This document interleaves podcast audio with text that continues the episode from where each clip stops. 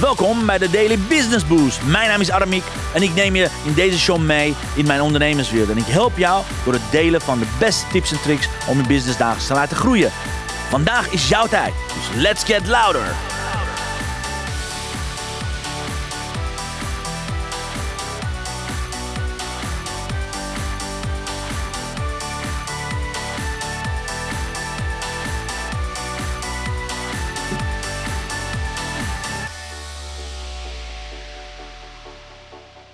Ja, een hele goede morgen, goedemiddag, goedenavond. Hangt er vanaf wanneer jij deze podcast luistert. Lieve, lieve, lieve Lucinda Riley en de Zeven Zussen fan.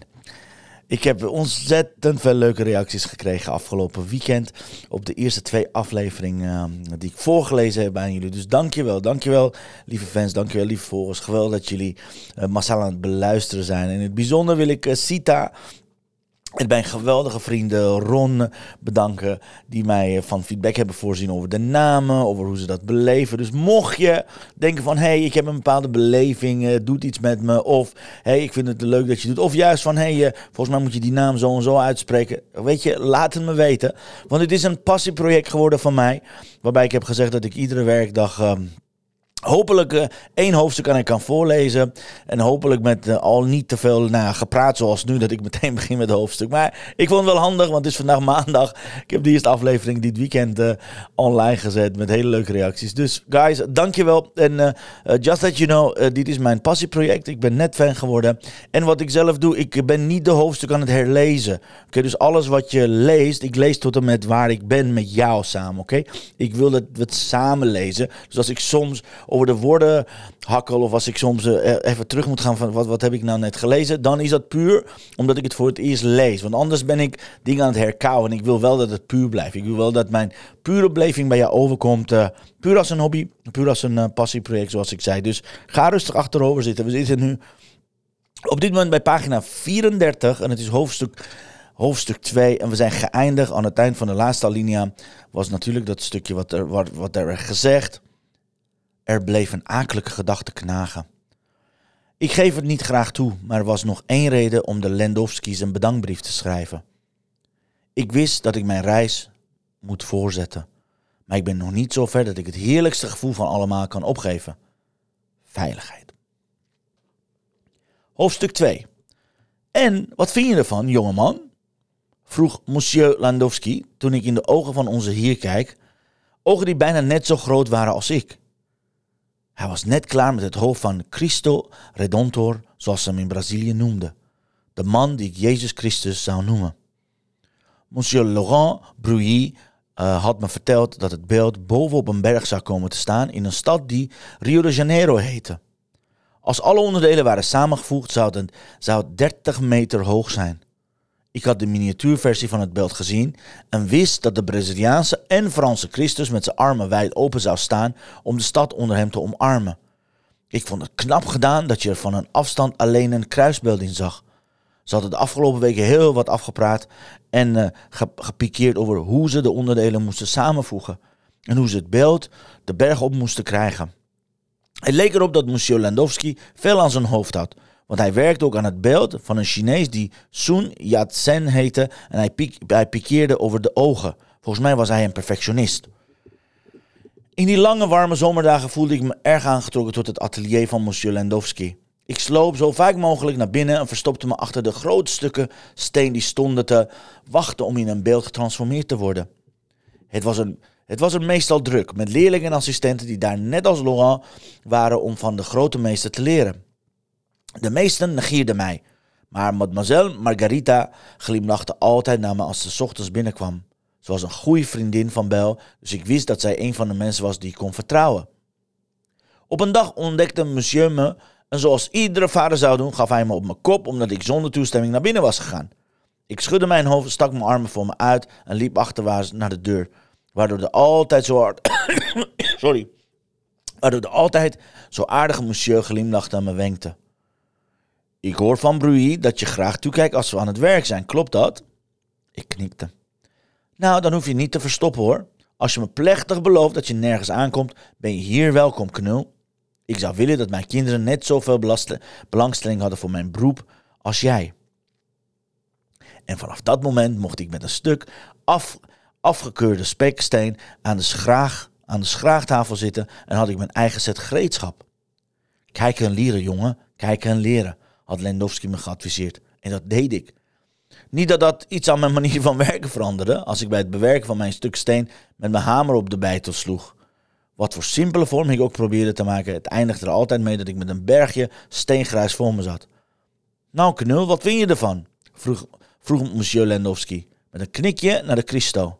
Ik knikte heftig en voelde me zoals altijd schuldig omdat deze aardige man die me in huis had genomen nog steeds probeerde me aan het praten te krijgen. Ik vond dat ik hem al alleen verschuldigd was omdat hij zo vasthoudend was. Maar ik wist dat ik gevaar liep zodra ik mijn mond open zou doen. Van madame Lendowski, die inmiddels wist dat ik kon schrijven en verstond wat er tegen me werd gezegd, kreeg ik een stapeltje kladpapier. Als ik een vraag stel, kun je het antwoord hierop schrijven. Is dat goed? Ik knikte. Vanaf dat moment werd het gemakkelijk om te communiceren. In antwoord op de vraag van monsieur Lendowski haalde ik mijn potlood en een stukje papier uit de zak van mijn korte broek, schreef een woord op dat bijna het hele papier in beslag nam, gaf het, gaf het aan hem. Hij moest grinniken toen hij het las. Magnifique, hè? Nou, dankjewel jongeman. En nu maar hopen dat de Cristo net zo ontvangen wordt als hij eenmaal vier op de top van de berg Cor, Corcovado aan de andere kant van de wereld staat. Als we hem daar tenminste krijgen. Heb vertrouwen, monsieur, protesteerde Laurent achter me. Volgens Bel zijn ze al druk bezig met de aanleg van het kabelspoorlijntje. Is dat zo? Monsieur Lendowski trok een borstelige grijze, wenk, een borstelige grijze wenkbrauw op. Je lijkt meer te weten dan ik. Heitor de la Silva Costa zegt steeds dat we het moeten hebben over het verschepen en oplichten van het beeld. Maar daar lijkt het me niet van te komen. Is het altijd te komen om te lunchen? Ik moet wat wijn hebben om mijn zenuwen te kalmeren. Ik krijg zo langzamerhand het gevoel dat dit Cristo-project wel eens het einde van mijn carrière kan betekenen. Oerstom van me dat ik ooit ja heb gezegd tegen zo'n waanzinnig plan. Ik ga de lunch wel halen, antwoordde Laurent.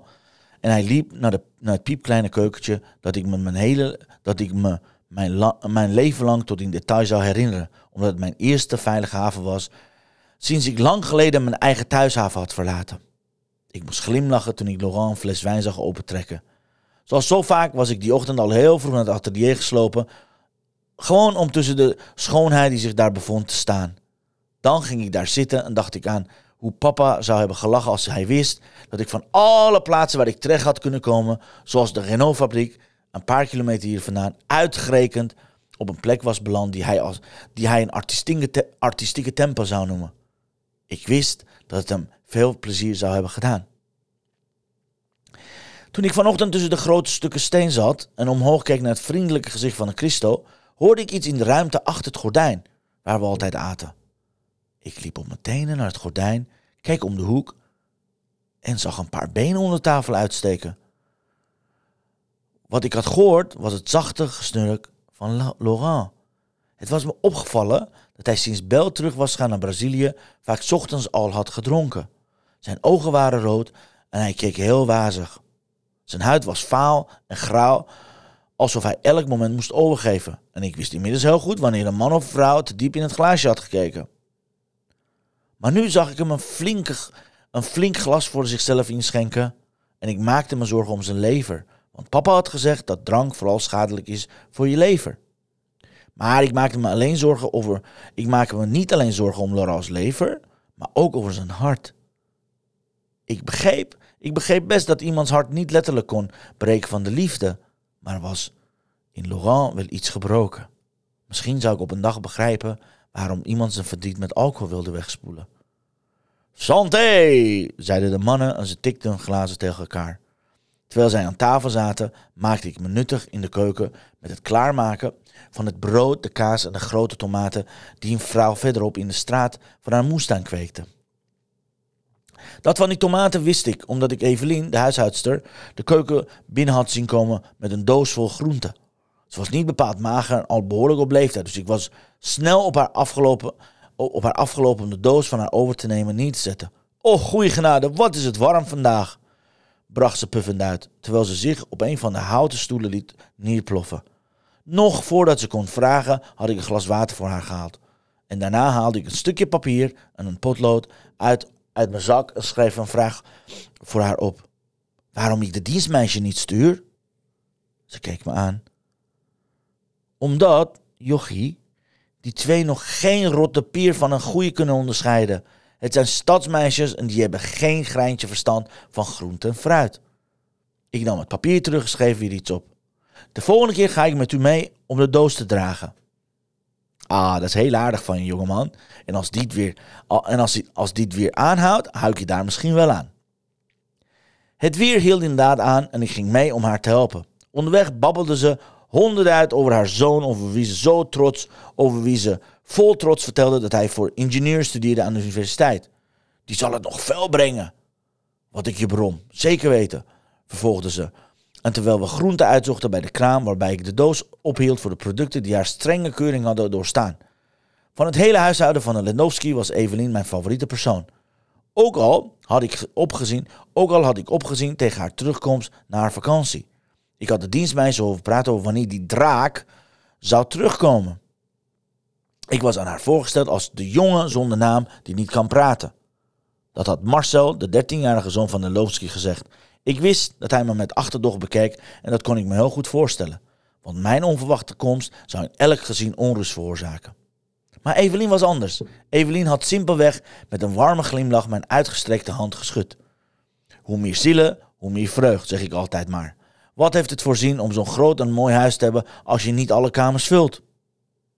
Had ze met een knipoog gezegd. En toen ze me later die dag tijdens de lunch met een schuin oog zag kijken naar wat er over was van het tartatin, had ze een stuk voor me afgesneden. Het was eigenlijk best raar dat er tussen een vrouw van middelbare leeftijd en een jongen een soort geheime, en in ieder geval van mijn kant, stilzwijgende band kon ontstaan. Maar ik wist dat het zo was. Aan de blik in haar ogen kon ik zien dat ze erg, erg had geleden. Misschien had ze dat bij mij ook herkend. De enige manier om zeker te weten dat niemand in het huis over me zou klagen, zo had ik het voor mezelf besloten, was of mezelf onzichtbaar maken, voor de kinderen van de Lenowski's en iets minder maat voor monsieur en madame Lenowski, of paraat staan voor iedereen die hulp nodig had. Wat in feite niet kwam op bedienen. Evelien, Berthe, Elsa en Antoinette hadden volgens mij inmiddels door dat ze aan mij op elk moment een handig hulpje hadden. Thuis was ik vaak degene geweest die onze piepkleine woonruimte opruimde. Als klein jochie al voelde ik de drang om te zorgen dat alles netjes op zijn plek lag. Het was papa opgevallen dat ik een hekel had aan chaos en gestel was op orde. En hij grapte altijd dat ik ooit een goede echtgenote voor iemand zou zijn. In mijn vroegere thuis was het onmogelijk geweest om orde te houden, omdat alles in één ruimte moest gebeuren. Maar hier in het huis van de Lenowski's vond ik het fascinerend om te zien hoe ordelijk alles verliep. Misschien was mijn favoriete klusje wel Elsa en Antoinette helpen bij het afhalen van de was. De lakens en de kleren die door de zon en de wind waren gedroogd. Ze moesten lachen omdat ik de hoeken altijd precies recht op elkaar vouwde. En ik moest, en ik moest gewoon even mijn neus in een stuk schoon wasgoed steken om die frisse geur op te snuiven. Het heerlijkste parfum dat er bestaat. Hoe dan ook, nadat ik de tomaten even netjes in stukken had gesneden, als ik de was opvouwde... Uh, gesneden als ik de was opvouwde, ging ik bij monsieur Lenowski en Laurent aan tafel zitten. Ik keek toe hoe ze de verse baguette braken en een plak kaas afsneden. En pas toen monsieur Lenowski gebaarde dat ik dat ook mocht doen, deelde ik mee in het feestmaal. Papa had me vaak verteld hoe heerlijk Franse eten smaakte. En hij had gelijk. Maar sinds die aanvallen van misselijkheid die waren veroorzaakt, doordat ik alles wat me was voorgezet had opgeslokt alsof ik nooit meer te eten zou krijgen, at ik niet meer alsof ik een wilde, wilde was. Dat ik dan Berthe een keer hoorde zeggen. Dat had ik Berthe horen zeggen. Maar zoals het me was bijgebracht, als een heer. Het gesprek ging nog steeds over de Cristo en de pupillen van Sun, uh, van Sun Yat-sen. Maar dat vond ik niet erg. Ik had inmiddels begrepen dat monsieur Lenowski echt creatief was. Hij had die zomer gouden medaille gewonnen met de Olympische kunstwedstrijd. En werd over de hele wereld geroemd vanwege zijn talenten. Wat ik het meest aan hem bewonderde, was het feit dat hij die roem hem niet veranderd had. Dat stelde ik me tenminste voor, want hij werkte zodra het maar kon en sloeg vaak het avondeten over. Dan kreeg hij, dan kreeg hij standje van madame, madame Lenowski, omdat zijn kinderen hem wilden zien, en zij zelf ook. Ik vond zijn aandacht voor ieder detail en het feit dat hij naar perfectie streefde inspirerend.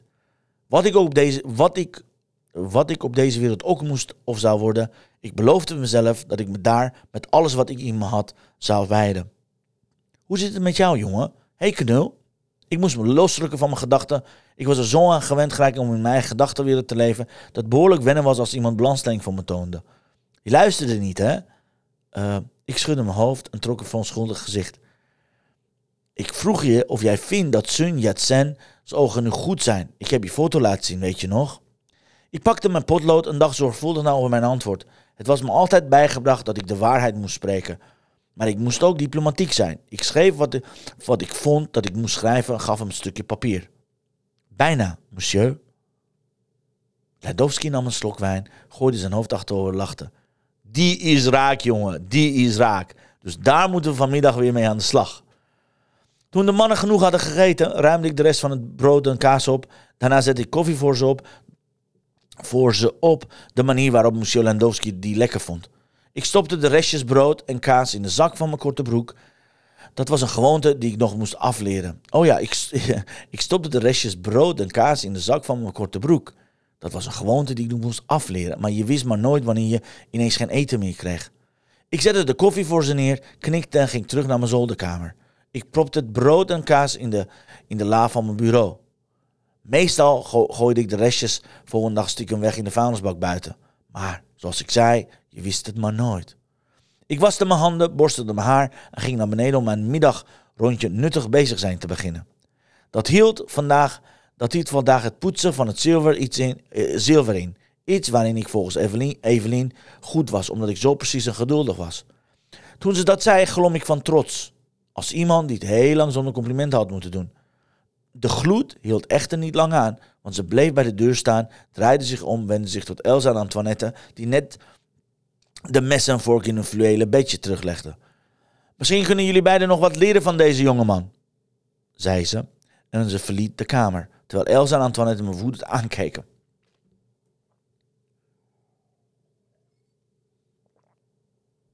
Maar omdat zij lui en ongeduldig waren, lieten ze het poetsen maar al te graag aan mij over. Ik vond het heerlijk. Ik vond het heerlijk om in de vredige stilte van de grote eetkamer aan de prachtig glimmende mahoni, mahoniehouten tafel te zitten, druk in de weer met mijn handen, terwijl ik met mijn geest overal heen kon waar ik maar naartoe wilde. De gedachte die me bijna dagelijks bezighield, terwijl mijn lichaam en geest geleidelijk aan herstelden, was hoe ik geld kon verdienen. Hoe aardig de Landowski's, hoe aardig ook, hoe aardig de Landowski's ook waren, ik wist, ik wist dat ik van hen afhankelijk was. Ze zouden op elk moment, om wat voor reden dan ook, kunnen zeggen dat het mijn tijd erop zat, dat mijn tijd erop zat. Dan zou ik weer kwetsbaar alleen op straat te komen staan. Mijn vingers tasten onwillekeurig naar, da- naar het leren buideltje dat ik onder mijn hemd droeg. Alleen al het aanraken en voelen van, het ver- van de vertrouwde vorm troostte me, ook al wist ik dat ik die inhoud ervan niet kon verkopen. Het was al een wonder dat, dat het de reis had overleefd. Maar het was vooral, het was zowel een vloek als een zegen om het bij me te hebben. Wat er ook in dat builtje zat, was de reden waarom ik nu in Parijs was. Onder het dak van vreemden woonde. Toen ik klaar was met het poetsen van de zilveren theepot, was ik tot de conclusie gekomen dat er maar één iemand in huis was die genoeg vertrouwde om haar om advies te vragen. Evelien woonde in wat de familie het huisje noemde. Hoewel het niet, niet meer was dan een uitbouw van twee kamers. Evelien had verteld dat het in ieder geval een eigen badkamer en wc had. En wat het belangrijkste was, een eigen voordeur. Ik was er nog net, ik was er nog niet binnen geweest. Maar ik zou die avond na het eten moed verzamelen en bij haar aankloppen. Nou, lieve luisteraar, dit is pagina vijfenveertig. En ik vermoed dat de volgende pagina hoofdstuk drie zou betekenen. Maar ik ga niet doorbladeren. Hij begint met een... Met een, um, met een um, nou, symbooltje. Eindig met een symbooltje. Dus dan stop ik met... Uh, uh, uh, even kijken, inspreken. Want uh, inmiddels zijn we al negentien minuten verder. Ik wil je danken voor je aandacht. Ik hoop dat je iets meer uh, uh, context hebt gekregen van waar hij zich in bevindt. Natuurlijk komt dit uh, stukje uit het uh, eerste, eerste boek, Maya's verhaal. En uh, wellicht dat we al uh, kunnen gokken wie deze jongeman is. En wat zijn destiny gaat worden. Hoe dan ook, dankjewel voor het luisteren. Dankjewel dat je er bent. Mocht je contact met me zoeken, check it out. Via Facebook, LinkedIn, uh, Instagram, overal. Check Aramiek Garabidian, dan kom je bij mij terecht. Mochten we elkaar nog niet kennen, connect me op LinkedIn. Stuur een, bevra- een uh, vrienden, vriendenverzoek en ik hoor graag jouw verhalen. En mijn vaste luisteraars zoals Ron en Sita, jullie feedback wordt altijd op uh, waarde geschat. Dus stuur het alsjeblieft door. En let me know waar jullie zijn met het boek. En graag tot morgen. Dankjewel voor het luisteren. En tot morgen. See you later, dames en heren. Adios. Dankjewel voor het luisteren naar mijn live show. Geweldig. Wil je een keertje nou live bij mijn live show aanwezig zijn? Dat kan. Elke dag om tien uur ben je van harte welkom via LinkedIn Live, Facebook Live of YouTube Live. Je vindt me als je mijn naam intipt in de zoekbalk op LinkedIn, Facebook of YouTube. Ben je nou erg leergierig? Wil je nu je business laten accelereren? Download dan nu helemaal gratis mijn e-book met de allerbeste honderd social selling tips op w w w punt daily business boost punt n l. Zoals ik altijd zeg, wij zijn ondernemers. Wij zijn de kracht van de economie. Maak het verschil, iedere dag, iedere uur en tot de volgende keer.